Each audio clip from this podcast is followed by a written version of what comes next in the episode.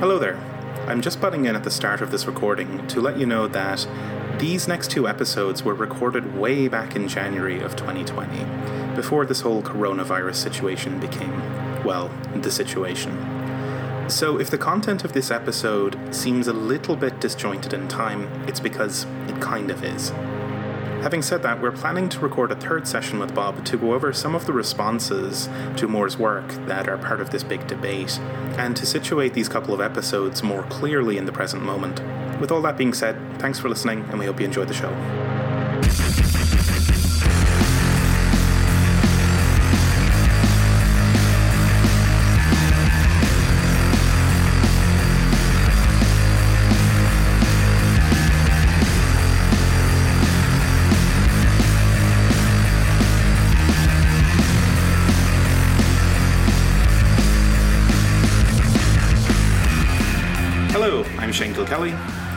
Kyle Thompson.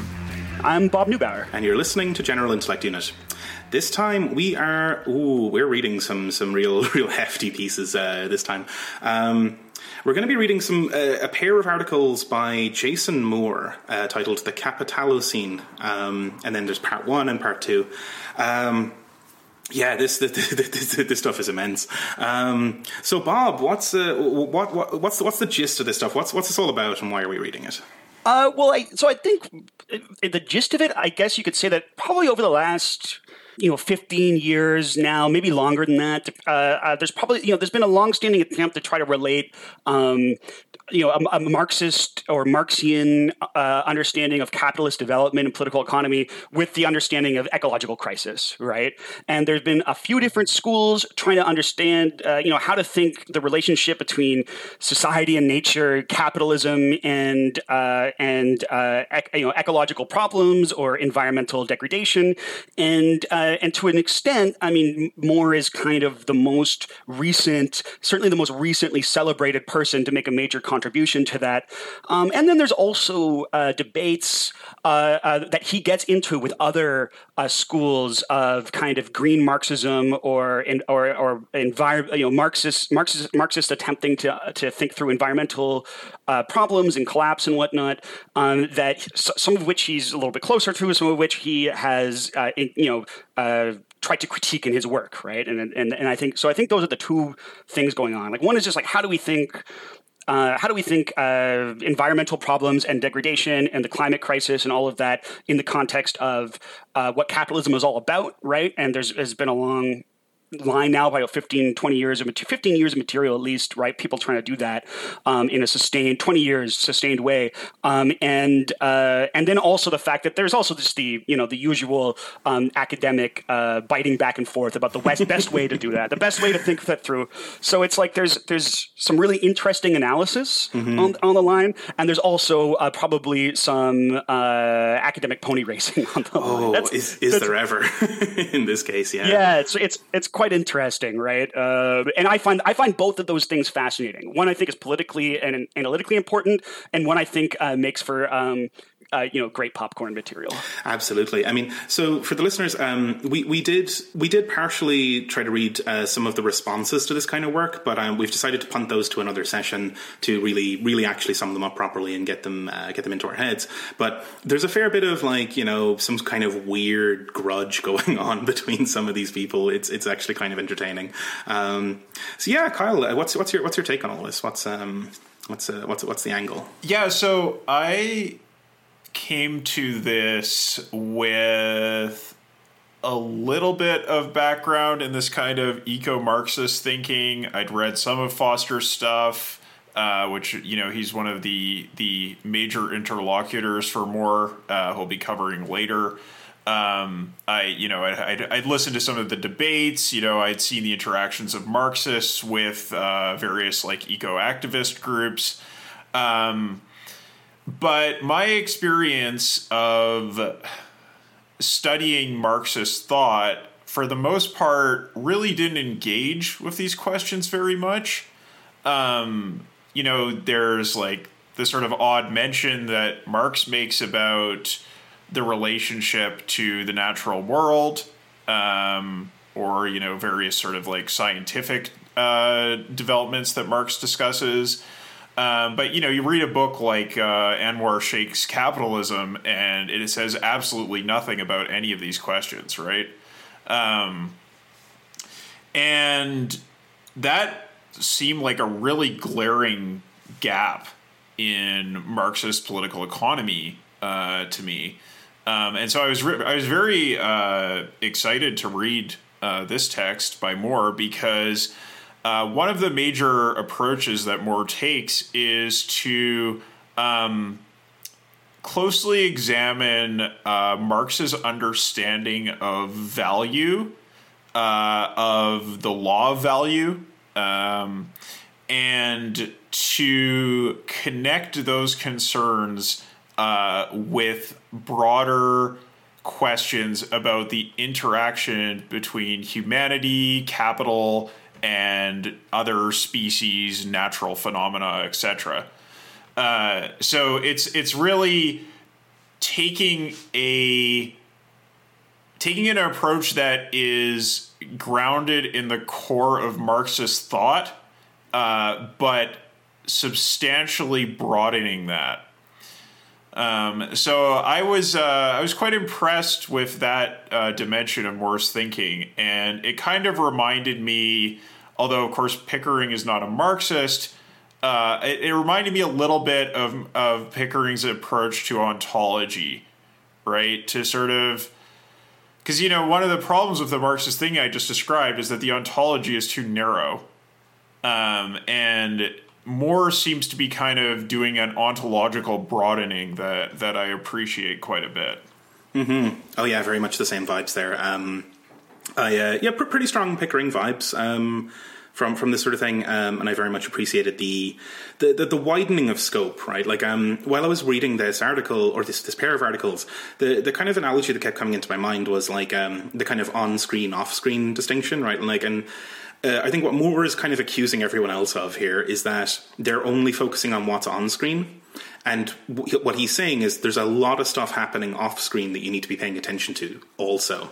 So he's, he's widening the circle of consideration um, quite a bit, and in, in a kind of quite hostile and iconoclastic sort of way, right? Like he's he's very quick to call out, um, you know, green thinking in quotes and like uh, mainstream um, Anthropocene sort of discourse and like the mainstream of Marxist ecology, and kind of throw them all under the bus. It's actually kind of it's it's it's, it's an entertaining read uh, for that um, for that aspect as well. Um, so um, Kyle, like what what's what's what, what are the ideas here that are being introduced at the top? Um, how how's how's he kicking this off? Uh, so at the at the top we get a uh, kind of rundown of the article. Um, you know, a notable thing about this article is that it kind of circles back on itself again and again and again. Extremely. Uh, so, yeah. like, there is a structure to the argument, but the the structure is deeply recursive and so it does make it our job quite difficult. Uh, but uh, one thing that uh, Moore is focusing on here is critiquing the idea of the uh, Anthropocene. Uh, so the Anthropocene, I'm sure many of our listeners are familiar with this concept because it's got a lot of popular purchase. Uh, and Moore, Moore in this article outlines the different meanings of the Anthropocene. Um, but the, the, the, typical ones that we think about are, uh, first of all, the geological meaning of the term. Uh, so this is an attempt by geologists to uh, date a geological period that um, represents the growth of humanity as like the primary influence on geological development.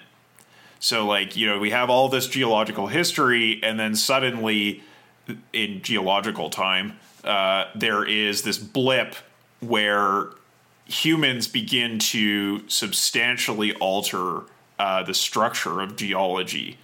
Uh, so some people would date this to the uh, industrial revolution, the second industrial revolution of the 19th century. Uh, other people would date it to the creation of the atom bomb. Um, but uh, basically, that doesn't matter in geological time because in geological time, that's effectively like the difference between one and two microseconds, right? Uh, yeah. Um, I was I was going to say that it, also it's it's interesting that um, or, or, what made the Anthropocene such I think uh, as as Moore says such a hot topic right? It was it was it was the idea of using uh, geological epoch epochs to date a, a time in which massive Earth-wide climactic shifts um, and ecosystem uh, shifts and, and real you know huge huge changes um, in how the Earth systems operate, or however you want to phrase it, um, are not based on stuff like uh, are, the fundamental driver isn't something like you know the distance of the Earth to the Sun in its long rotation, or it's not you know, or or or a series of uh, of um, uh, volcanic activity or, or, or all these sorts of things that that uh, you know geologists were used to thinking of massive changes in how um, the Earth's climatic systems and and and, and uh, uh operated, right? Yeah. Uh, so it, it's it's very um, shocking uh, to our understanding of reality, right? Like that, like you know, there's a sort of ontological separation between geological time and historical time that we're used to assuming. Uh, and the Anthropocene co- collapses these two uh, timelines together. Uh, and so it, it has a lot of kind of impact because of that. Uh, and the the well to to take up that thread uh, the the impact that it has uh, there is the the popular understanding of the Anthropocene which is you know connected to the geological understanding, but but considerably removed to, from it. Uh, this is the kind of Anthropocene that you know you know singers write about in songs, or or we talk about in the in the popular press, uh, or chat about you know on in the everyday and. That is this idea of a kind of uh, climate apocalypse, right? That we have we have created uh, such an impact, you know, it largely connected to atmospheric climate change, right? Uh, anthropogenic climate change, um, that, and like just other human systems, uh, they, they become so powerful and uh, so out of control uh, that uh, we're barreling towards an ecological collapse um, and and the, the, very you know mass extinction and the the very uh, conditions for the survival of humanity are are mm-hmm. uh, at stake. Yeah, and like, and it's it Moore really takes issue with the we here and framing it as humans in general, um, because it erases the difference among humans, such as you know class being an obvious one, um, and it kind of just like it it reduces to this kind of in the in, in Moore's way of thinking with this, it, it, reduces to this kind of bullshit narrative of like, oh, nature was pristine and harmonious, and then humans decided to be bad, and then things got bad. But like, it's it's humans as an entire group who are responsible for this. It's it's it's it's kind of a one dimensional, uh, very one dimensional framing, and. Um, part of what Moore is trying to do here is to shift us onto an understanding of this being the capitalocene instead. It's it's really capital as a particular historical system, a particular system of human organization that is causing these problems, not humanity or, or anthropos um, in general. Um, and that's uh, it, it, you know it's a good point. it's a very good point. yeah, um, and it's worthwhile noting that that that insight um, it is an insight that some of the other kind of green Marxists have critiqued the Anthropocene concept from, um, but they but they've generally continued to work with within the concept or or try to reform or reframe the concept. Whereas whereas uh, Moore kind of throws it out entirely and brings in this neologism, right? Uh, say like we need to we need to be, and I think there's maybe it's an to a certain extent might even be like an element of political praxis to a bit, right? Like the idea that that the Anthropocene is so um, is, is, is has gained such widespread and kind of a critical popular understanding um, that we need to uh, you know completely replace the term to make any any sense of this stuff. Yeah, and and his his, his prime worry, or one of his prime worries, because he seems to be worried about a lot of stuff. Um, but one of them is that like the Anthropocene, when it's moved into the register of political discourse and political action kind of immediately suggests a Malthusianism, like as it's like, well, if people are the problem, then very clearly we're going to have to get rid of some of the people. Eh? You know, who's with me? Um, that sort of shit. Um, so, like, shifting the emphasis onto the kind of inhuman, like Landian system of capital as a as a sort of like you know in inhuman presence that orders the biosphere um, is a it's a, it's a kind of a strategic move to uh, um, you know diffuse some of this uh, this this problem, right? Um, Mm-hmm. Yeah, there's a there's a deep hostility and war to the idea of any kind of Malthusianism, and that obviously comes out of the Marxist tradition, Marxist critique of Malthus. Um, and it's a very significant question uh, because there is fundamentally something Malthusian Malthusian about uh, the Anthropocene concept, right? It, it, it does rely very heavily on this idea of natural limits. Um, and it kind of suggests two ways forward, right? Is one is we reconceptualize the problem in Marxist terms, which view limits as relative, um, and the other way is to say, well, actually, Marx was right about Malthus in his time, but Malthus was right about the general proposition. Uh, mm-hmm. Or mm-hmm. the, the, the framework that Malthus developed is actually applicable to this question of ecological limits that we are facing today. Um, so so those are really two ways forward, and and uh, Moore uh, takes the first route. Right, he's going to try to relativize that problem to the problematics of capitalism. Yeah. Um, and the, the, the, the, problematics of um, he, he kind of he kind of zooms way out to like even just the the kind of culture and like scientific discourse and like practices and knowledges that have come along with the development of capitalism. Because his his kind of in this essay, this first essay is like it's split into kind of two parts. He's, he's first taking aim at the um, human slash nature binary, like this kind of like um, Cartesianism, and then secondly, he's going to work on like the periodization of the Anthropocene. Uh, but this this initial part is all about how um, you know we, we well he, he he kind of starts with it through like I mean this Anthropocene stuff kind of ends up recapitulating some of the problem that has generated like it's the stuff that has generated the problem in the first place in that we view humanity and society as being separate from nature um, so, so Kyle, what, how's how's he arguing this? What's because this is all fairly long and kind of involved, but uh, it's about dualism, right? Like it's um, like like our old friend Pickering, right? Yeah, so he uh, he has a big hate on for Descartes. He do um, like me. uh, the you know uh, uh, the Cartesian dualism is uh, one of his major uh, points of attack. Uh, so. Um, he first locates this in the Anthropocene concept because he's saying, well, it separates humanity from the web of life. The web of life is a really key term uh, for Moore. Um, and he says that it uh, preconceptualizes humanity and nature as separate first, connected second. Um, and this fits into the kind of usual account of modernity, where it's like, yeah, humanity has developed a new relation to nature, an alienation from nature. Um, and we we exist in human history and interact with natural history. Um, these are these are separated streams of temporality um, and, and spatiality.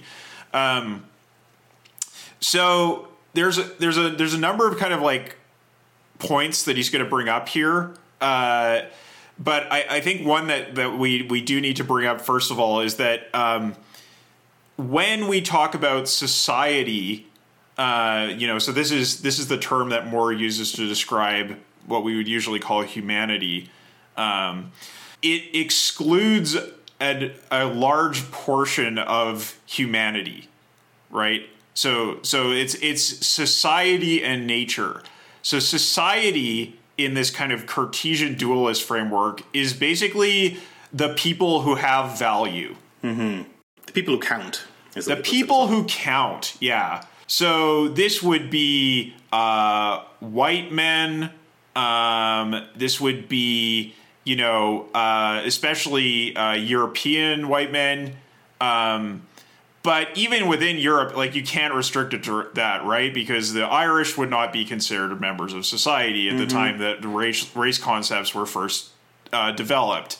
Uh, and it essentially is this this sphere within which there is a certain level of respect and accord uh, that is that is accounted to people or afforded to people. Uh, outside of that, you have the vast majority of humanity who are lumped in with the rest of what is called nature. Um, and nature is the thing that exists to be ruled and exploited and categorized.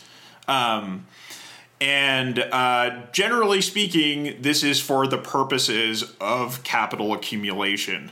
Um, uh, yeah. So that those just just to clarify that point that that uh, when uh, Moore is talking about humanity and nature, he's really more focused on the society and nature uh, distinction uh, because he's he's acknowledging the the differentiation among humanity, and that is one of his main criticisms mm-hmm. of the Anthropocene. Is it says, "Oh no, like all humans uh, are responsible for this phenomenon." yeah.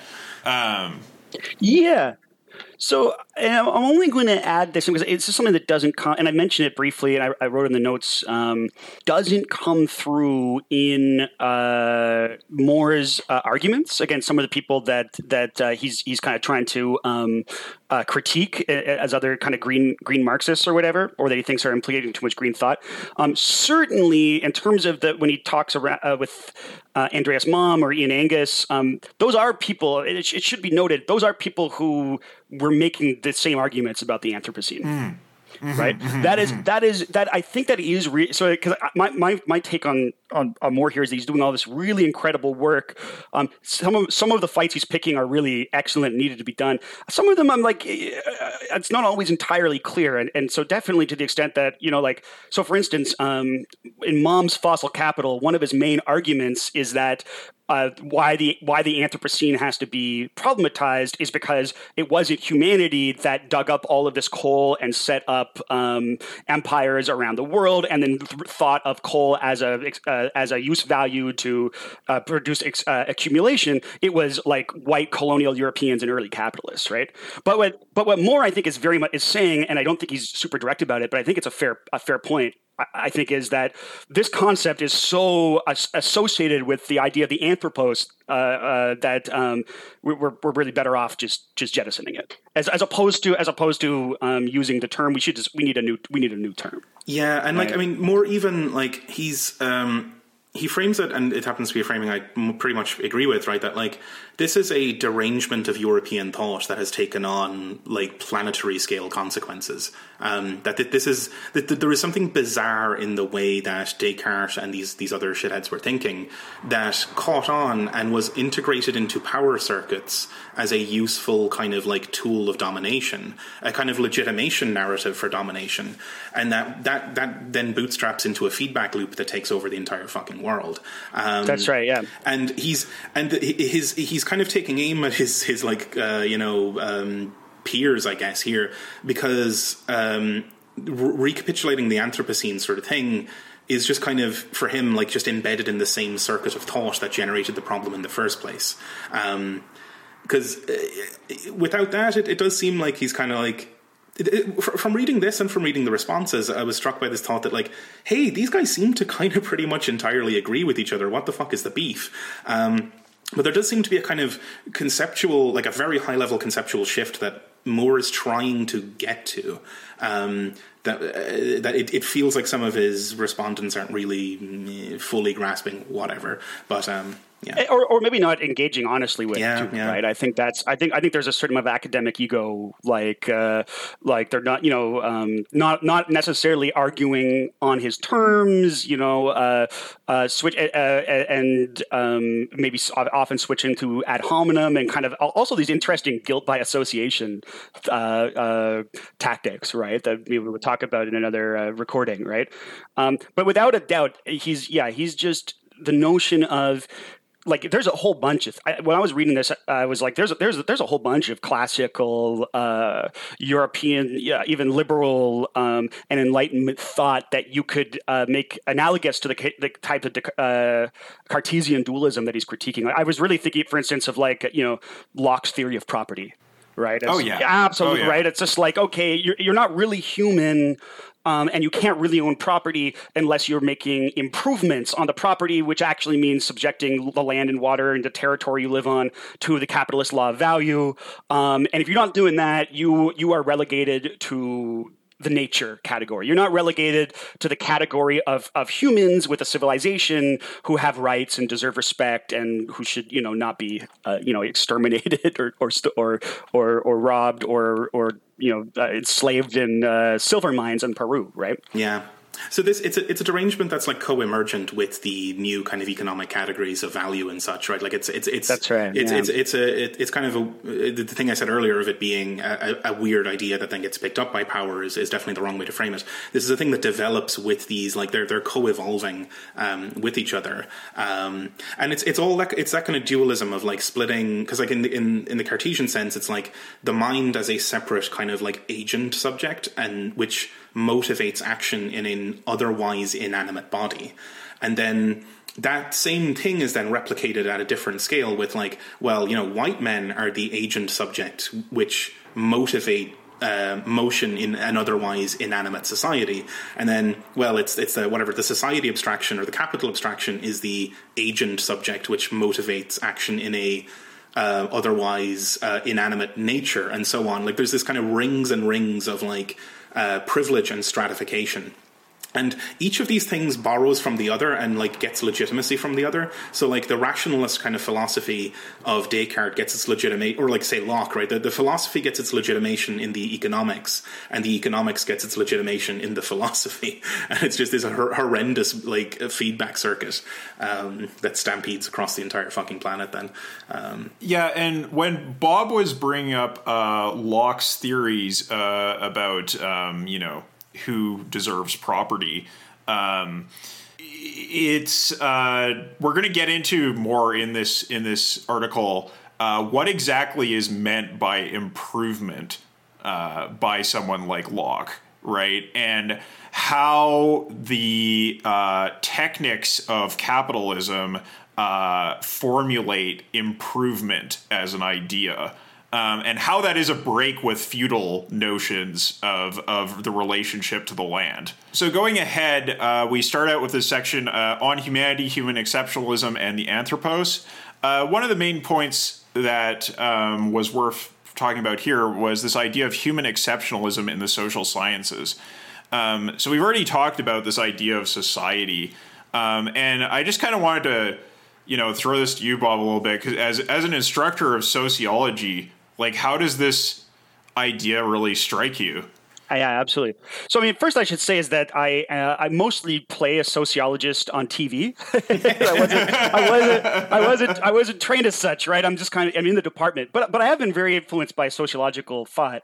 Um, uh, but it's yeah, it's it's interesting, right? I mean, I would say that. Uh, I mean, I'm in a kind of weird uh, little corner of the world that is extremely in where, where some of the only radical politics that that, for instance, my students and a, and a lot of the uh, faculty are, are, are, the most engaged with would would be stuff oriented around kind of indigenous rights and decolonization and and and mm-hmm. uh, rethinking indigenous worldviews, and then also ecological um, uh, uh, politics and environmental politics. And so, certainly, from my little weird corner, there's definitely, I think, an, an interest, a, a significant interest in thinking through um, the like, or, or, or deconstructing or, or kind of fucking with, right, the traditional sociological understanding of what society is, right, and how our, our studies should just completely orient around that.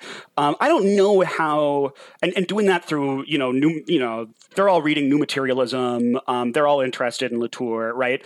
Um, and so, so there's certainly from that perspective, there seems to be a signal shift, right? On the other hand, there's plenty of other stuff I can see uh, that's that's much more maybe so-called traditional, um, a little more staid, a little bit less integrated in that politics that I think would absolutely, uh, you know, the, the dominant position traditionally would have been the one that Moore is criticizing right? And maybe maybe hasn't gone far enough. Um, but but I guess it's just I'm in this li- weird little corner of the world where where these things are quite. Um, uh, actively being being discussed because of the centrality of green thought mm-hmm. um, uh, to uh, out, out here, and also because of the way that that um, green thinking and green politics has increasingly become interrelated with questions of indigenous ontologies out here in the west coast of Canada or Turtle Island, if you prefer. Um, and, and and that's actually now a powder keg, as as as Kyle Kyle knows in terms of what's been going on in our politics the last uh, few uh, uh, well, really few years, but but especially a few months. So so so it's kind of interesting because I think a lot of this, I think this is an, a good time to be bringing these types of discussions, at least from where the little corner of the world I, am in, um, to to the table. Um, because definitely the students I was teaching last year, I didn't I didn't bring them Moore. Maybe I will in the future. I, I brought them kind of um, talked about Foster. They read some Malm and stuff like that, and certainly the notion that uh, breaking through the the, the society nature dichotomy and deconstructing that and, and rethinking that um, is very attractive to them right? That's that's an attractive proposition to, to my students, without any doubt, and, and some of the professors. Because that's what he's calling for in this next section. Then green thought and the problem of dualism is like he's calling for a kind of re-evaluation of this uh, traditional dualism. But like, from what you're describing, it seems like we're we're kind of on track for that. That's quite nice, at least in in your corner of the world. Yeah. I might be pushing it a little further than it actually is. It's, it's, certainly it's certainly a discussion that's happening. I mean, I, now whether or not it is actually being integrated into all of the bedrock assumptions that people are working with, right? Like maybe not, right? Like like you know, sometimes I say I do political ecology, but I'm basically a, a, a Gramscian, which would be on the the society side of the divide. My my supervise my grant supervisor is a Gramscian. We track oil, um, the power and and economic and cultural political power of the oil industry and gas industry in Canada. Um, I don't know how much political ecology we're actually doing, but we're certainly all reading this stuff, right? Like this is this is absolutely this is on the table at the moment if you are doing the type of work we're doing in the places we're doing. So it might be fair to say that like it might be fair to say that for sociology these days um, there is kind of a disciplinary background and a history that that that sociologists have inherited um, or political economists have inherited, social scientists of various types. Uh, but the ontological horizon does include these kinds of concerns. It's just reconciling that is an ongoing project that's quite quite a lot of work. That sounds right to me. And and again, I don't want to overplay the extent to which that is the case in sociology or even sociology in, uh, in general or in my department. But there, but but but there is there are people taking on these ideas and who and who are being very influenced by Moore. By the way, like this is one of the most influ- influential attempts to think through this stuff. Um, and uh, no one's no one's unaware of what this guy's talking about over the last six years, right? Like, eh, who's if you're doing anything like political ecology, if you're talking about capitalism and and and uh, and uh, environmental degradation and and that sort of stuff, you are um, you're probably dealing with this, especially if you have any Marxist inclinations, right? Because I think there's an attraction for people to find something that is compatible with aspects of their Marxist thinking um, that does not necessarily uh, reject it entirely, right? That does not, you know, and so that's so that's very attractive to, to some people, and including myself. Like that's why I'm I'm very interested in this work. You know? Yeah.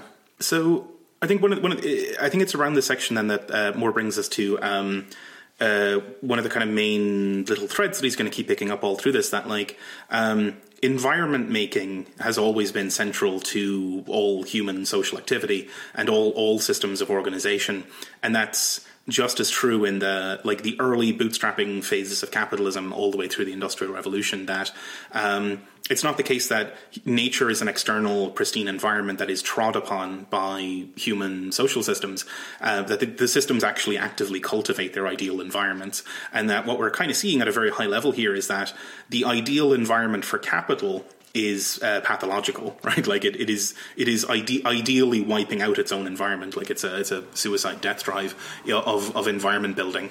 Um, which is a, a, a, an interesting and useful rephrasing of this kind of stuff because he's he's embedding capital as a system of power within the biosphere. It's a it, like similar to how a um, if you've ever had like a if you've ever had warts on your hand, there's a virus that is appropriating bits of your material and restructuring it to its own pleasing, and it, so the virus is a force within your body that is restructuring its environment and that's what capital is. Capital is a virus mm-hmm. that like makes warts basically out of out of the uh, out of the available materials um, that are that, that are in the world, right? So it's it's it's a deeply embedded process that is you know in and of the world, not something that is like transcendent outside of it. And that that it's it's it's it's a, it's a, it's a hell of a reframing, right? Because it um it's and it's it's so reminiscent of of like Pickering's like cybernetic ontology, right? Like um of the the kind of cybernetic monism that we sort of see in Beer and these kinds of thinkers. Yeah, absolutely. Um, and so I guess the way we can tie this back into the notes is this this uh, insight into uh, environment making that that capital is doing. Um, really throws a wrench in uh, the idea of uh, sort of neo neo Malthusian population models, right? Because the the main criticism of Malthusianism is it just like looks at these trends over time um, and kind of separates them out from the the the nuance of the dynamics that feed into them or might affect them in the future, um, and just kind of extrapolates out, right? And it's like, oh well, here's the limit, here's the trend. These two point or this this line intersects with this point at this time, and that goes to show that uh, you know the carrying capacity of the Earth is X. Uh, the rate of utilization is Y, and this is the time where we're roughly going to run out and we're fucked. Um, where and it, that's it's like well who what's driving this uh, people people are driving this uh, but you know when you include the idea that like well a this shift in uh, ecology was really started um, in the, what what uh, Moore calls the long 16th century. I think it's like a was that like an Arrighi term that he's is borrowing or something. Uh, but yeah, anyway, uh, so in this long 16th century that starts in the 1450s um, is really where capitalist development kicks off, and we start to see these capitalist development uh, or capitalist forms of environment making uh, come online. Uh, so that that's what's driving it in the first place. You don't really see these kinds of uh, really extreme Malthusian trends uh, uh, until that point. Um, and then there's also the question of well, capital is producing its own environment. So, are these Malthusian assumptions about what's possible really the limits that we are grappling with, or is or do we need to take into account um, the internal dynamics of capitalism as well? Yeah, and I, and I and I think there's a really interesting one area of and, and we'll get I think this there's more as we, we go through the piece, but uh, one thing that I think allows him to do that, you know, and actually one of the things I'm the, I get the most excited about based on my own background uh, is um, he does use both um, world systems analysis and something close, something that looks a little bit almost like a much more radical uh, for, um, and uh, form of um, of like uh, maybe even something like French regulation theory, right? Like talking about regimes, talking about ecological regimes, talking about various world, like when he talks about world, uh, different world ecologies throughout capitalism over time, and capital, capitalist society, and capitalists reorganizing, and imperialists reorganizing different world ecologies, you know, like bundles of nature and uh, society, and and and remaking natural systems in order to in order to uh, you know create accumulation.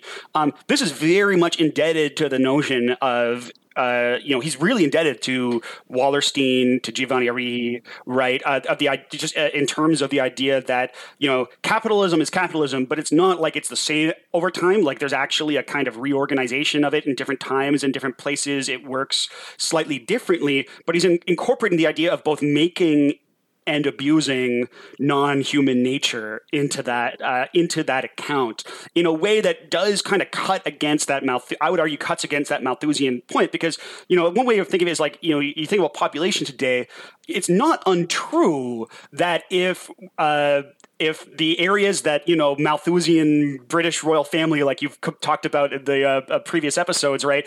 When they're upset about, oh my god, all these people in China, it's not actually untrue that in the in the contemporary ecological regime, we all live the same way. Like that is apocalyptic, right? Like it's not that's not just Malthusian nonsense, but that is all oriented around the idea of just uncritically accepting this regime as some kind of this current re- ecological regime as some kind of trans historical thing in terms of how many humans can live on you know how many angels can dance on the head of a pin basically right it's about it's about as it's about as grounded as that philosophical debate right like mm-hmm. um you know it's it's like a, it's why I like this kind of framing here because it's very dynamic systems, um, dynamic historical systems and such. Like it's um it's a it's the kind of argument that I'm very vulnerable to. You know, it's like this this gels with uh with with my sort of interests certainly. Um, um so when we do talk about this this uh, whole conversation from a non Malthusian Marxist perspective, the way that uh, Moore really approaches this is in terms of what he calls uh, cheap nature. Uh, so this is another really key term for Moore. Um, and essentially, what Moore says is that um, capital accumulation is reliant upon cheap nature. Uh, these are the unpaid natural factors or human factors or whatever uh, that are necessary to facilitate uh, capital uh, capitalist production, um, exchange, and, and, so on.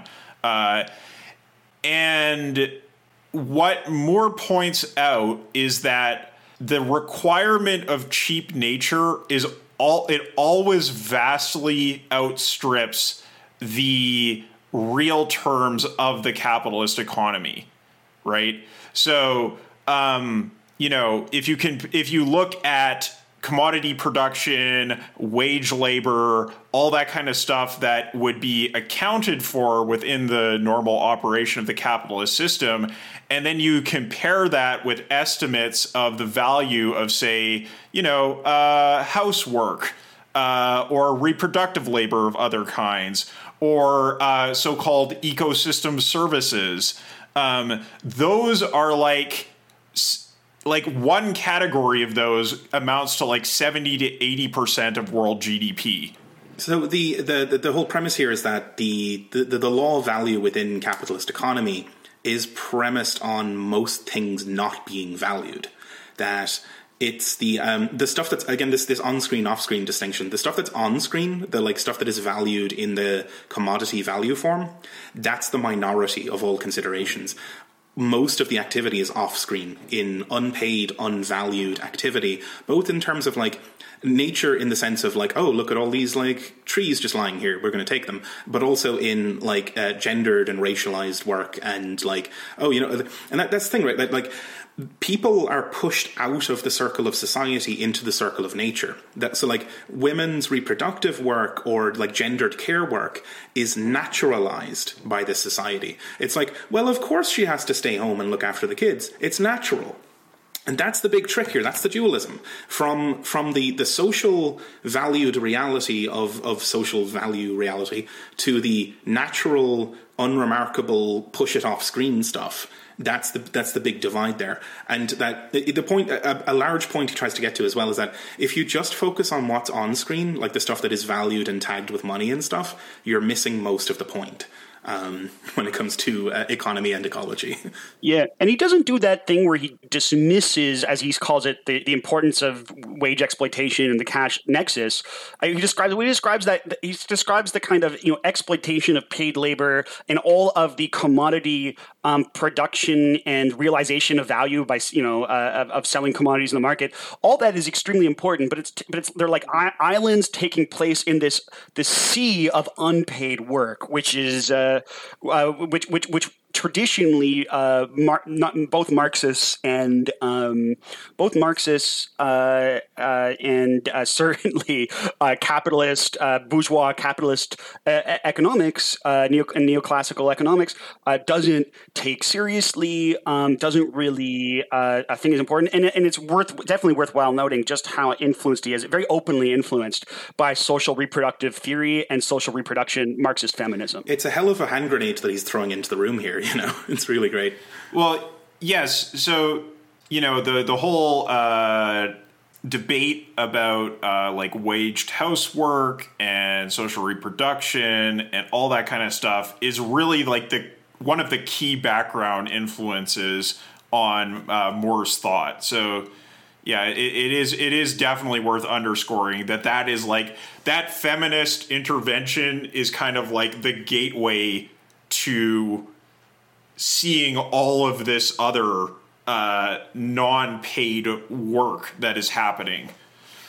Uh, and so obviously this this reframing of, of Marxist thinking is is very important, uh, and it, it it has significant um, implications for Marxist, Marxist thinking as well because it means that the struggle between um, you know proletarians and capitalists is kind of like center stage, but very much in a enormous context beyond it, right?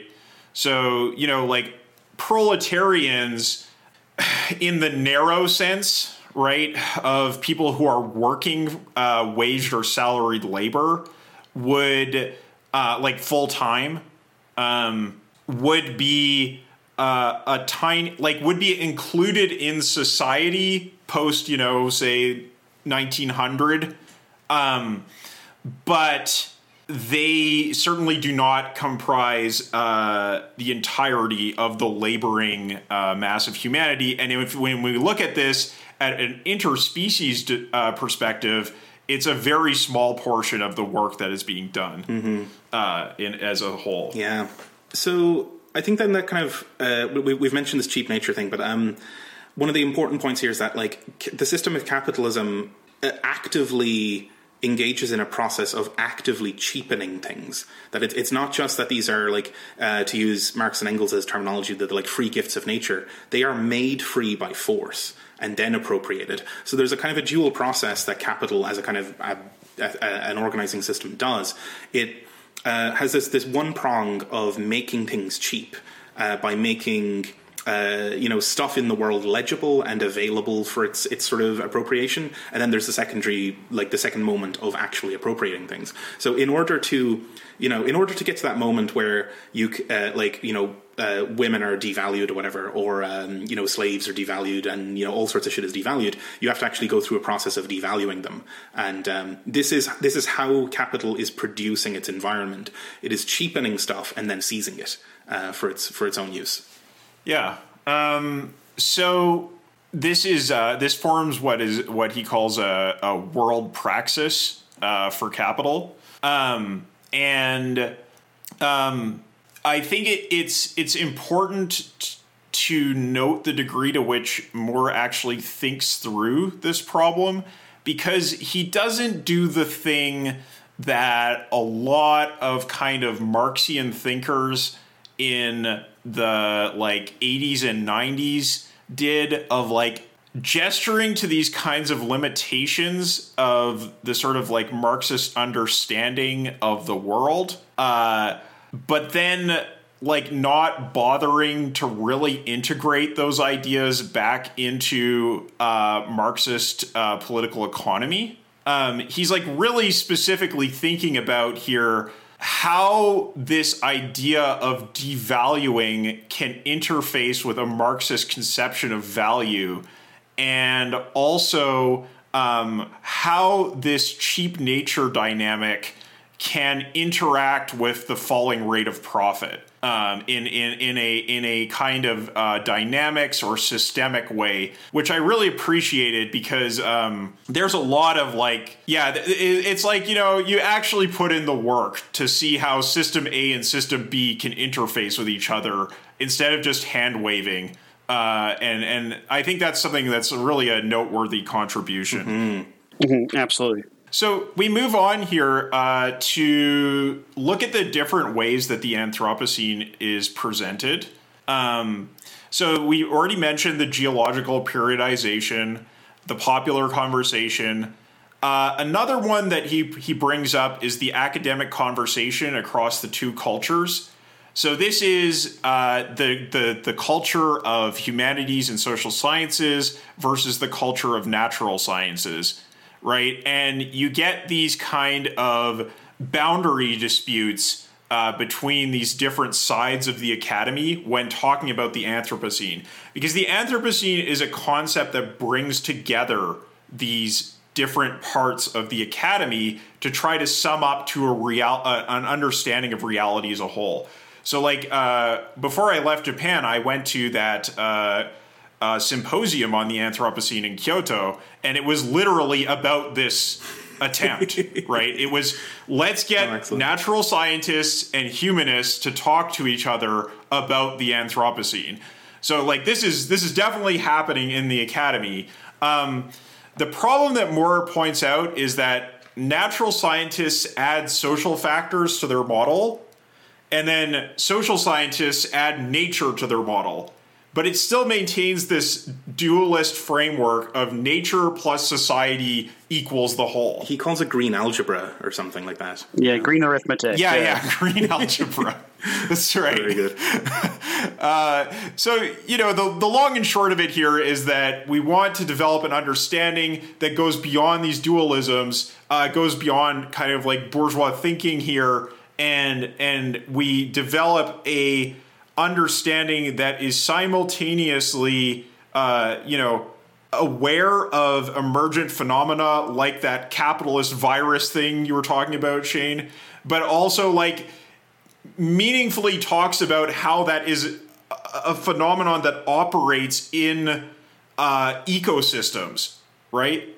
Like not just saying it happens but like okay, how does it happen? Where right? Like, how? Yeah. Can we actually examine this scientifically instead of doing like a Heideggerian hand wave, right?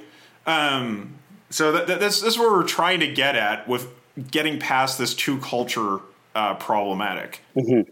I think that's uh, that's all uh, basically uh, correct, right? And, and I think it's no it's notable too because one of the places where um, Moore has been both the most uh, kind of like both provocative and also has gotten some of the most pushback, uh, you know, right or wrong, right, is his relationship to, you know, Earth system science, right? I mean, and, and, and that is worthwhile mentioning, right? Because uh, on one hand, he is very much deconstructing and attempting to uh, reconstruct those binaries um, but then, but then the flip side of that is, and, and we'll talk about it uh, when we if we come back and talk about Wark and Foster and stuff. Like Wark makes you know notes that there, you know, there it, it, it's not entirely clear where he stands in terms of actually integrating um, uh, the science that is currently being done with his kind it, through his kind of dialectical approach uh, and, and, trying to reunite these two uh, divergent spheres, right? And so it's so it's so it's that's that, that's really an interesting um, point, and to try to think that through as, as reading him is really is really valuable, right? Yeah, absolutely. Yeah, and, and and we'll we'll get into that more when we talk about the critiques of Moore. Uh, I think because uh, there is a there's a whole level of uh, intellectual background and approach to this entire framework that needs to be discussed, but we'll have to get to that once we've presented it because there's just too much here to uh, do both mm-hmm. at the mm-hmm. same time. Yeah. Um, so the the final point about the Anthropocene is it gets to the origins of modernity conversation.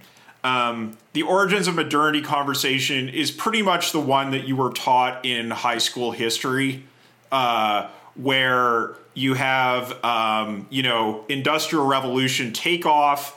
This produces a new relationship between humanity and nature, which defines modernity, where you know uh, we no longer operate in a world where our understanding is determined by our natural circumstances, we can operate in a um, abstracted, non natural uh, reality that uh, allows us to transcend nature. Um, and so this is where you get things like, you know, uh, brutalist architecture, right?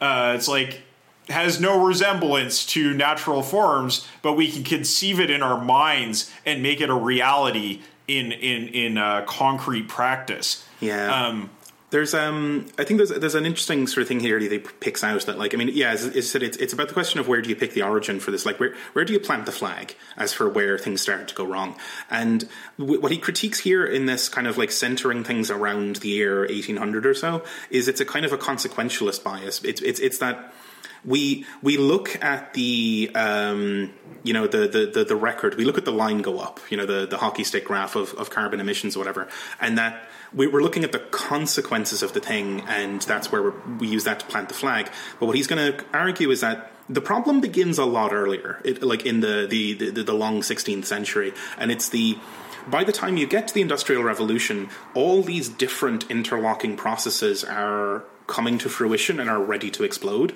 And identifying the explosion as the kind of place to plant the flag is perhaps a mistake. It's he's he's asking us to look at everything that comes before the explosion.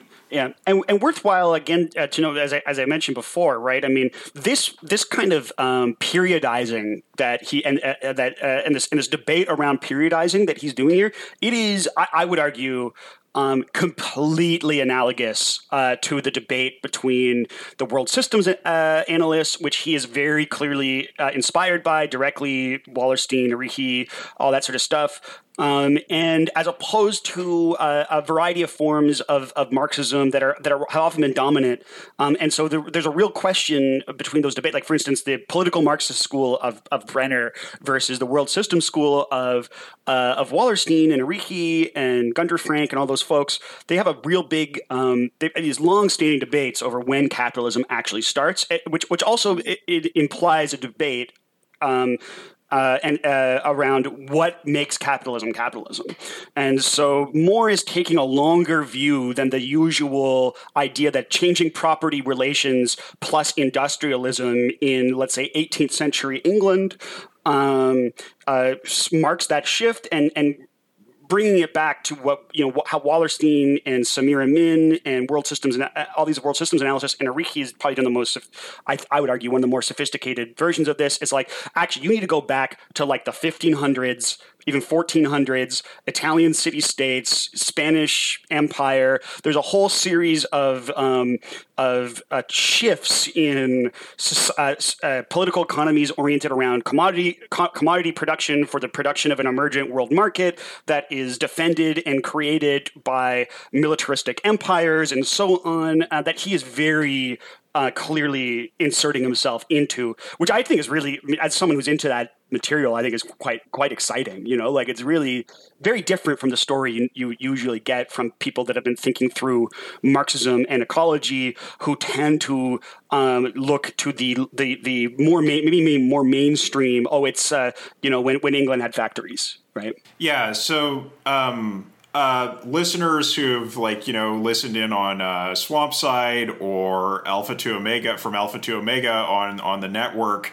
uh, you've probably heard this debate uh, described as the Brenner debate, um, uh, and uh, that that's what Bob just described is really the contours of what that debate was, um, and what I think we see Moore do here that is interesting is that yes, he takes that world systems approach um, however, one of the main points of evidence he uses to demonstrate uh, that the the pattern of capitalism uh, extends far beyond, like up uh, back to the 1540s uh, or sorry 1450s uh, is uh, that the ecological um, patterns that capitalism creates and are recognizable throughout its history actually date back to that time if you do a strict sort of like carbon accounting approach um, and, and, and take that kind of consequentialist approach, you can see like you you miss that. You miss the deforestation. You miss the remaking of landscapes. Uh, you miss the uh, mobilization of populations. Um, that are all characteristic of capitalist development and which actually do date back to that time. So it's not just looking at finance or production exclusively, it's also tying that into uh, patterns of uh, world making um, that we, we see in uh, those times.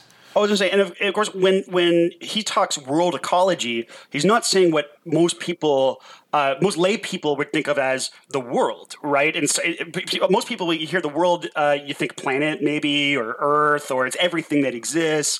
Um, in this in this uh, actual s- uh, tradition, actually, mostly out of sociology, right? The world systems analysis is generally considered quite sociological. A world is actually just a um, a unif- like a unified division of labor right? Like it's a unified division of labor, and what makes a world is the fact that uh, you might not even think that you are. What makes a world economy, for instance, in this in that model of thinking, is that you might not think that you're connected um, to the uh, person uh, making your phone in in in uh, uh, China, but in fact you are. You are part of a world system that that is is a, is a, is a large integrated system in which all these moving parts are connected, even if you don't see it right?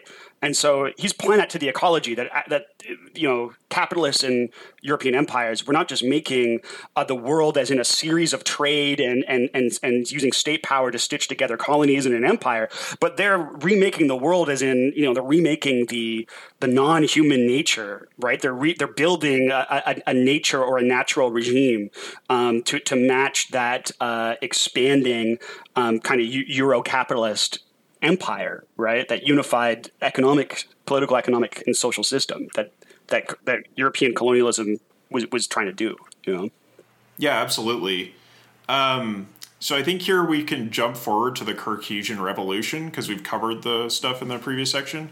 Um, uh, so the this next section we're talking about here is uh, back on the Cartesian revolution. As we said, this is a recursive argument, so these things come up again and again. Uh, Every goddamn paragraph paragraph contains the entire argument. It's like a fucking hologram. It's really weird. yes, these these these fucking Hegelians, uh-huh. man, they're just they're just. Uh. anyway, uh, so. Um, yeah, so the, this section kind of digs into some more depth as to what this Cartesian revolution was about. Uh, obviously, we know it was used in a kind of world making, a world praxis, uh, but what was it really uh, specifically? Um, so, one thing that he points out is that um, Car- this Cartesian revolution reified relationships into entities. Um, so, energy, matter, people, ideas they cease to be relations and become uh, substances. Um, and so, you know, this is, yeah, this is like used to uh, attack sort of representations of climate science that, that substantialize um, these ecological crises into uh, particular like hockey stick graphs of CO2 going up. We've kind of talked about this before on the show, yeah. right? Like with Tina. Overemphasizing CO2 is a reification of a relational problem. Right. Um, so the second point is that uh, it substitutes an either or logic, a binary logic, uh, for the logic of both and. Um, so we have you are nature or you are society rather than you are a society in nature, right? Um, and to give a more sort of like concrete understanding of what this means, um, in feudalism, everything was kind of defined according to obligations and relationships between people. Um, and one part of the kind of capitalist world making that broke apart feudal ties um, was to substantialize all of these things into discrete quanta. So it's it's not like oh I am a peasant on the land of such and such and we have this like either both unspoken and written agreement as to what we owe each other it's just like lord so and so owns this much land and I happen to inhabit that land. And there's a there's a boundary that can be defined geometrically as to my um, my uh, space in it. Uh, and so that this kind of breaking up uh, control over nature and the establishment of the nature society divide are all parts of this. Um, final one uh, is uh, ocular centrism, which is basically just taking the idea of perspective, um, of of vision, and privileging that as a type of knowledge mm-hmm. and a way of seeing the world. It's um, ob- observers are special. Like um, yeah, and the the, the, the yes. mind is an observer, um, and the everything else is a thing that is observed, and you get that kind of subject object distinction. And and we see this in the revolution in visual art, right? You have the multi-perspectival uh, medieval form of presentation of society, which is about um, it's not about presenting a unified point of view. It's about presenting relationships between people. Um, and then when we have the Renaissance and we have the development of new forms of art, it's all about a central perspective that matches up to the human way of seeing things. Um, and and this is you know part of land surveying and all that kind of stuff uh, of, of structuring the world in a visual way. And and then th- that's that's co-emergent with the private property stuff right? Because because like the it's it's hard to conceptualize what private that, that kind of the, our modern mode of private property would even mean without that kind of ocular surveying uh, binary distinction uh, control over nature sort of stuff being um, there and available as concepts to to to apply right? Like um, it's yeah the, the partition the geometric partitioning of, of, of land into binary distinctions um, emerges out of that.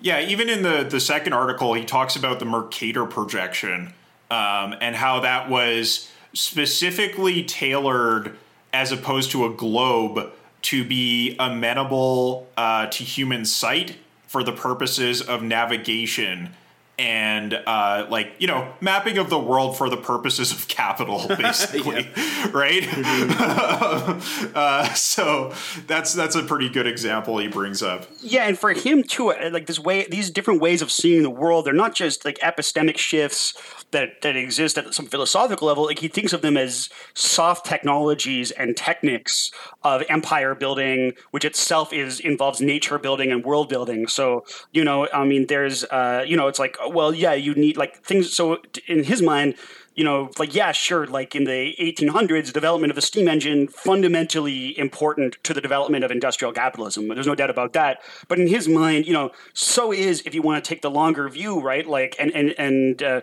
you know, so is uh, what we think of as so-called soft technology. So is so is cartography, right? Map making, navigation, and botany, anything that allows you to quantify and understand, um, uh, uh, to, to, to, think through all of these various, you know, plants, animals, uh, and, uh, and, and human animals that that uh, the uh, that the cap- the capitalists and the uh, you know uh, colonial states that are bankrolling these uh, and integrating these sorts of these sorts of new knowledge systems and technologies need in order to get access to the cheap nature. Both both get access to it conceptually, right? Like count it, quantify it, map it, um, and then and then gain access to it. Like actually get on a fucking boat, right? And like actually go there. yeah, go yeah. there, yeah. shoot some people, and get their shit. Uh huh. It, it, it allows capital to divide up nature into things that are resources and to make use of them. To things that can be valued. Um, it's very interesting to me that, um, and I think it's very it's very interesting and very compelling to me that he is asking us to take seriously um, kind of culture and mental activity and uh, conceptual tools like soft techniques as material forces in the world not as some bullshit fucking idealism that like you know, it, it, it, a crude way of putting this would be that like ideas matter or uh, ideas are matter. you know that, that, like ideas are, are, are, electrochemical processes that are distributed across a network of agents that are aligned along an axis towards the plunder of some some other place. You know, that's like these. This really is a material force. Like this, this shit matters. Yeah, absolutely. Um, so, you know, sums it up as the rise of private property was at once material, political, and symbolic. Uh, so this brings him to uh, one of his most important concepts, which is the idea of the four cheaps. So we talked about cheap nature, and these are the four principal types of cheap nature. Uh, so we have food, labor, energy, and raw materials. Um, and these are cheap to the degree that their reproduction costs can largely be kept off the books, or in the case of mineral deposits, extracted at well below the prevailing extraction costs. Um, so that you know there is a constant tendency for these four cheaps to become expensive uh, as a result of expanding capital accumulation, um, and therefore capital is constantly seeking new ways to find new resource frontiers that will re uh, cheapen these four cheaps. Um, so you know, uh, I guess like for myself living here in Alberta, we where the you know there's a current uh, economic and political crisis in this province uh, because the energy being produced here is no longer uh, extracted at well below the prevailing extraction costs, and, and arguably um, never was. If you know anything about well, pre- well, yeah. So the thing is, the prevailing extraction costs, right? So in times of war, uh, when oil became expe- especially expensive, um, then it was you know cheap but basically is a marginal source of, of oil. It's all right? contextual and dynamic. That's right. right. Yeah. Well, yeah. Well, and I guess what I was getting at there too is into anyone who knows about uh, any listeners who know about you know the Alberta tar sands, the Canadian tar sands, right? Is that um, it also is it, not only does it depend on yeah like world high oil prices and stuff to be profitable because it's so it's so hard to get the bitumen and it's so hard to refine it and move it. It just takes a lot of energy. Uh, but also you need uh, and this does I think dovetail with with Moore right very well as you say, Kyle. Uh, you know, it took uh, um, massive amounts of state power to subsidize subsidize the R&D, to subsidize the infrastructure, to uh, get uh, tax rates that were so incredibly low that it would attract international capital for what was essentially a pretty low grade uh, resource, essentially give away the farm, and also to you know uh, uh, to find various ways of either dominating and and eventually uh, attempting to co-opt indigenous people um, who lived in what what environmental justice of uh, activists and academics would call the sacrifice zones of development, right? Um, and so that that involves it involves, and I think that's why it works so well with Moore's uh, point is that huge amounts of state power are needed consistently to make that profitable for capital including like offloading many of the costs, including the economic costs of subsidizing the technology and the resource, um, and and and you know charging no tax and whatever, you know, uh, uh, getting access to indigenous territory. Um, the, the state is is just absolutely crucial there. These things that we think of as as non as some orthodox Marxists might think too much of as non economic processes. No, state building is absolutely state power is is crucial to keeping the nature cheap, and that and that's broken down. That's that's now and, and to to making you know to making bitumen a resource in the first place, right? In the first place, yes, yeah. Yeah, absolutely. Like the first Syncrude plant uh, was a was was an Albertan state project, right? The first the first plant to, it took them thirty years to figure out how to do that shit because private capital was never going to take that type of risk, right? Uh, to dick around with uh, uh, the, the, bitumen and the sands until you can turn it into a commodifiable resource for 30 you know take 30 years and maybe it'll work maybe it won't right um, that's something that the state can do. The state has the power to search out and and find and reorganize and produce these cheap natures, these four cheaps. You know. Yeah, and so uh, accordingly, uh, including colonization in the account of modernity is crucial. So the account that you learn in high school uh, that focuses on the Industrial Revolution um, and maybe Enlightenment thinking uh, tends to uh, significantly downplay the importance of colonization. Wonder why that and would and would typically begin the account of modernity well after 1450, right? Mm-hmm. Mm-hmm. Which yeah, very attractive if you want to if you want to stand for modernity, um, but also don't want to accept um, uh, its role in colonizing very useful to like maybe move it you know let's all really starts in late 1800s right? You know we don't want to think some about... some strongly motivated reasoning going on in in yeah, the in the mainstream you know? Um, so like uh, we get a, a, kind of baffling rundown of the history of this sort of stuff um, through this uh, this fairly long chunk of the uh, the back of the essay, um, which is is fascinating and wonderful, and really should be should be like I, I do advise people to actually go read this. Um, he's painting this picture of like the way that, the way that things shift around and like various kinds of land transformation put kind different kinds of pressures on the systems and then stuff has to shift again. And there's this constant process of like cheapening a given nature, like say the local forests, and just flattening the fucking things, and then oh shit, they've run out. We have to cheapen somewhere else's forests. We got to go invade this place and take all their wood. Um, and oh wait, now now that we don't have any local wood, we have to move shipbuilding over to the Philippines because there's wood there. We've cheapened that, and it's it's this this uh, uh, you know run on accumulative sort of process, um, and it's but it's a dynamic process that like where new resources are identified because um, like coal doesn't start out as a resource it's just a fucking rock you know? It takes a while for that to become a resource. It's only after you've burned up all your own forests that the coal suddenly starts to look attractive. Um, and that's an active process. That's not something that's ever really given in nature. It's the Im- embeddedness of these systems within the biosphere that gives it this dynamic kind of on running character. Mm-hmm. um, absolutely. yeah i mean there's a, there's a few points that sort of stood out for me in this historical account that were quite interesting. Um, you know, one of them was that deforestation. Uh, you know, like just unbelievable deforestation of the area around the Baltic.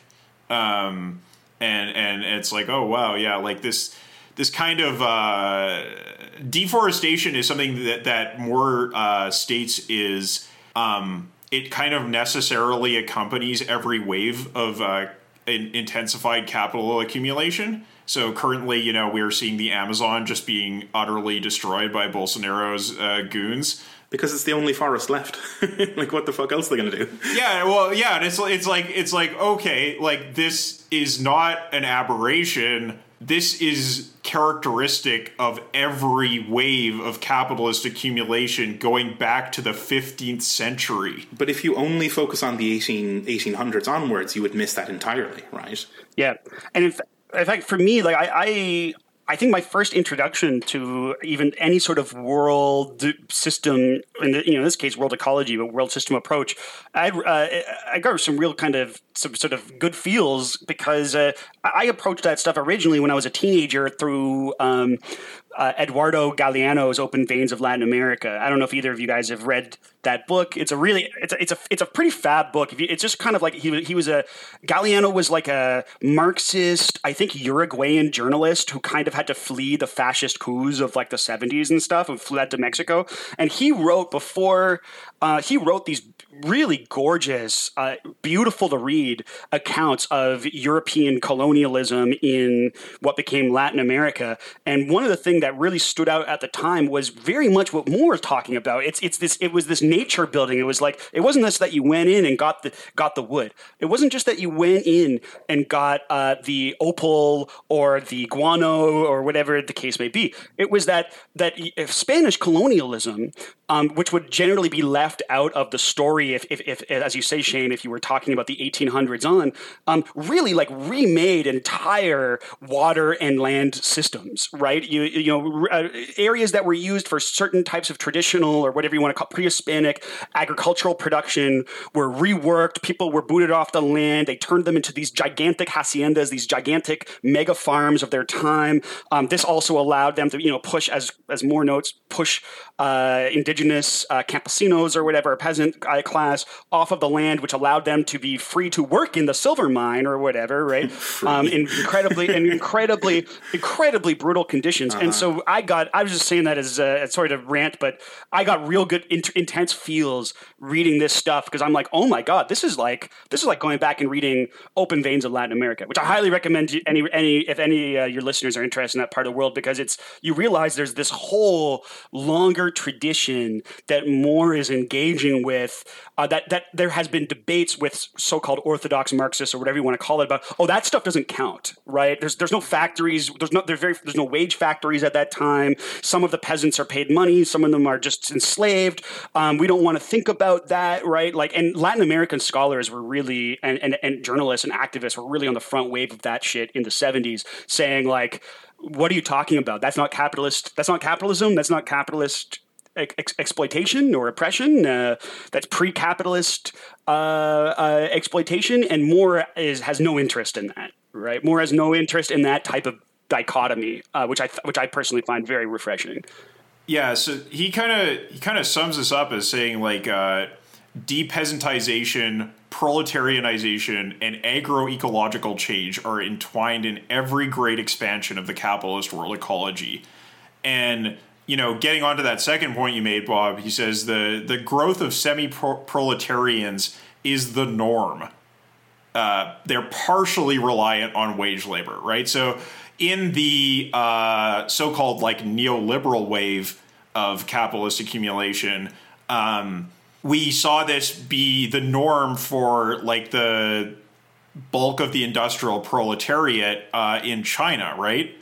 Uh, the sem- semi-proletarian status was the norm. You had uh, you know, going to the factory for part of the year to work as a proletarian, and then part of the year you would go back to your village and uh, and behave as a peasant. Which means which means the social reproduction costs are taken off the books of both capital and the state. Right? That's a that makes your nature real cheap. Exactly. Yeah, and, and I remember when I was uh, studying the history of capitalism in Japan, very much the same dynamic and. Uh, one of the main breaks on uh, the explosion of in, of capitalist growth in Japan was when the pool of semi proletarians was exhausted and the population had become uh, fully proletarianized. Ooh. Why? Well, because one of the four cheaps had been reduced, right? Interesting. Okay. So you know, w- one last thing I kind of wanted to uh, bring up about the historical account here uh, was that it focuses a lot on the history of the Dutch. Um, Absolute bastards! And, oh my god! yeah, the worst motherfuckers. You know, my my my great ancestors, the Dutch. Uh-huh. Um, so they. Uh, I had a I had a teacher once who was uh, you know very influenced by world systems theory uh, at UBC, um, and uh, he referred to the Dutch Republic as a an enterprise for the purposes of uh, piracy and slavery. um, yep. Notably, one of the first stock markets too, right? So those two things go. To yes, yes, yeah. So it. which, of, which of course is is, is just a big uh, machine for piracy and slavery, right? Anyone knows anything about finance, right? It's just yeah, exactly. Yeah, uh, they they had the the first bourse in uh, in uh, the the whole world. Uh, and um, in reading this account uh, by Moore, I, I, came to appreciate in new and interesting ways uh, how much uh, my people fucked over the mm-hmm. world, even beyond the piracy and slavery that I already knew about. Um, so I, I, I, think there's just a couple points that are really interesting there. It's like one of them is yeah the the exploitation of the Baltic region by the Dutch um, and especially the exploitation of Poland as a breadbasket. Um, so you know, uh, Dutch power in the sort of Hanseatic zone was very strong, and um, they kind of used Poland as like a, a, realm of intensive agriculture for feeding the republic, so that the Dutch could become proletarianized. Right? Uh, they could they could actually work for wage labor uh, off the land instead of being stuck on the land. Um, and one really interesting point that comes out of this is that the the land in Poland was exhausted by this um, this demand, this intensive demand for grain. Um, and you know, one of the main points that like I was like, oh, cool, was like. Well, I don't know if it's cool, but I was like, "This is really interesting." Was that yeah. you know this was before industrial agriculture, this was organic art agriculture. They just burned through all that shit like the the, the, the old fashioned way. It's still it's still exhausted the land because it was um, what they did is they broke with the system of uh, crop rotation that was characteristic of feudal agriculture and just did a- intensive organic agriculture on the same land. Um, uh, so that that was like, oh well, that's that's really interesting to see that dynamic play out before industrial agriculture existed, right? It's very interesting to me as well because, like, um, when I was in school, like, there was, I mean, they teach you all like crop rotation shit, and then like, I think the the teacher was like, "Well, then in some times in some places, people just didn't do it, and I guess they're fucking stupid or whatever." But this is no, it's they they were they were plundered, you know.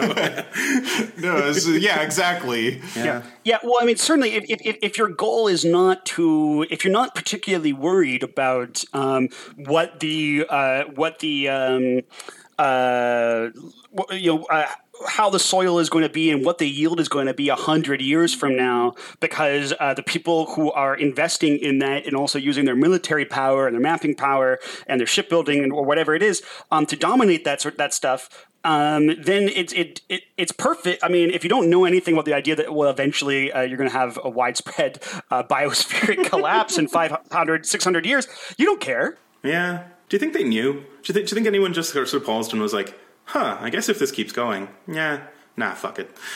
just, I mean, maybe they. I mean, I think it probably depends, but yeah, I mean, to a certain extent, though. I mean, I think what's even more important is that they have the incentive to not to not even find out. yeah, Right. it's, it's a kind of a um, informational basilisk, right? That, like, if you don't look at it, it can't harm you. Yeah. Yeah, that's right. And your your ability to it, so long as you can access, you have the you believe you'll be able to access other um, agricultural land or other areas to deforest, uh, um, because uh, you know again you exist as as the, the pinnacle of this world system, right? I'm you know I'm like, well, we'll just go somewhere else, right? We'll just we'll get on the ships, we'll we'll map the the quote new world, you know, uh, well, whatever. And that's and that's still still with us in the like um the fucking spacefaring fetish shit as well of like oh well if we burn if we burn this one out we'll just colonize Mars we'll, we'll get Elon Musk to uh Yeah, yeah, just that, I was gonna say uh, it's Musk. It's Musk logic. It's a very, it's a, it's a very Musky form of uh, thinking. Yeah, um, like yeah, good luck. Good so as I said a derangement of European thought yes precisely That's right. yeah, uh, and and sort of picking up on that that vein, um, you know, we often sort of just kind of casually note that Holland is this ridiculously engineered landscape, right? That it's you know it's it's partially underwater. Uh, it's you know so much like drainage and, and moving around of land and water and building seawalls and all this kind of stuff, right? Uh, But what this narrative really brings out is that all that stuff we talked about in the Cartesian Revolution, Holland was kind of like a laboratory for that. Like the remaking of nature in Holland to like one of the most extreme degrees on Earth kind of prefigured the project of capitalism around the world going forward. Um, and I thought that was a very interesting historical example that, again, is completely neglected by the normal uh, account of capitalism. That's, that's very Anglo-centric. indeed Yeah, absolutely. Um, so what's the last? The, the last segment then is uh, of this essay is uh, towards a provisional synthesis, the origins of the cap- Capitalocene, um, in which he's kind of stitching.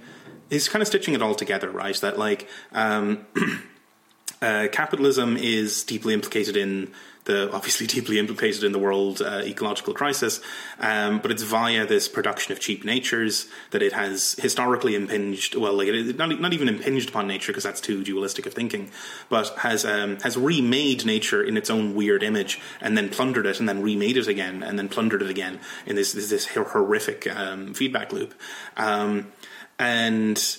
Yeah, what else does he have here? He, he kind of definitely centers like the, the techniques of global appropriation, like the mapping, the um, the the, the, the, um, cadastral mapping, uh, and the technologies that allowed for long distance seafaring and all this kind of stuff is all all co-constitutive of all that sort of stuff. Um, it's a compelling, you know, it's a really compelling argument uh, in in this essay. Super compelling. and and I, I really do think the history is uh, like even even outside of thinking through what is the best theoretical framework to understand these issues, the history is absolutely masterful, right? Like I think that is one thing that is going to be uh, uh, make an impact for a like be, even beyond th- thinking through the concepts or thinking through a non-Cartesian framework of, of understanding these things, or uh, it really is spectacular, right? Like I, I really loved reading. I mean, it was it's all quite depressing too, but but it was exciting to read. Oh, you know, like I, am definitely going to go back and reread both of these essays because I think like I mean it was it was a bit of a cram to get them done for the show, but I think I, I would like to go back and pick over all of these little details um, because there's a lot here and it's really good stuff. Mm-hmm. Yeah, the the last the last thing I wanted to mention in this section here is uh, this concept of the great frontier he brings up, um, which is uh, I think roughly analogous to the kind of uh, sacrifice zones concept that you were talking about, Bob. That's right. But also, of course, includes like the the the, the settlement areas, right? Um, uh, and the Great Frontier is something that is both uh, a, a land frontier, a labor frontier, like in the sense of like, hey, look at all these people we can enslave. Um, or you know, look at all these peasants we could proletarianize just just rolling up and being like, "Hey, there's some nice plants you got here. You all ever heard of property?" well, you're going to hear a lot about it from here on out. and, and, and, yeah, and, and, and, exactly in that sense, it is also symbolic. It is scientific. Um, it is this kind of, uh, you know, it's it's the thing that when uh, when when Jean Luc Picard talks about space, the final frontier. Uh, he's kind of gesturing towards the great frontier, right? I mean, yeah, mm-hmm. definitely. One hundred percent. Uh, and uh, I was I was reading this article at the same time that I was watching uh, uh YouTuber uh, SB play uh, Endless Legend, which is a, a 4X game, um, and it was like you, you look at like the tech tree and like the world exploration and like the economic development in those games and you're like oh yeah this is the great frontier. 4x games are games of the great frontier which is something that's kind of obvious but when you have a term like that that kind of brings it all together in a framework like this it gives you a little bit more of a, a, a precise uh, understanding of what's going on there as opposed to using a framework like imperialism, colonialism, uh, uh, you know, militarism, that kind of thing. Uh, it, it really brings it all together.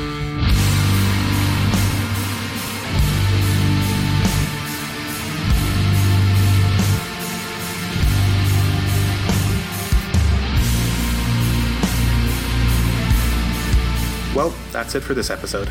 Join us again next time when we'll pick up part two of our discussion of the Capitalocene.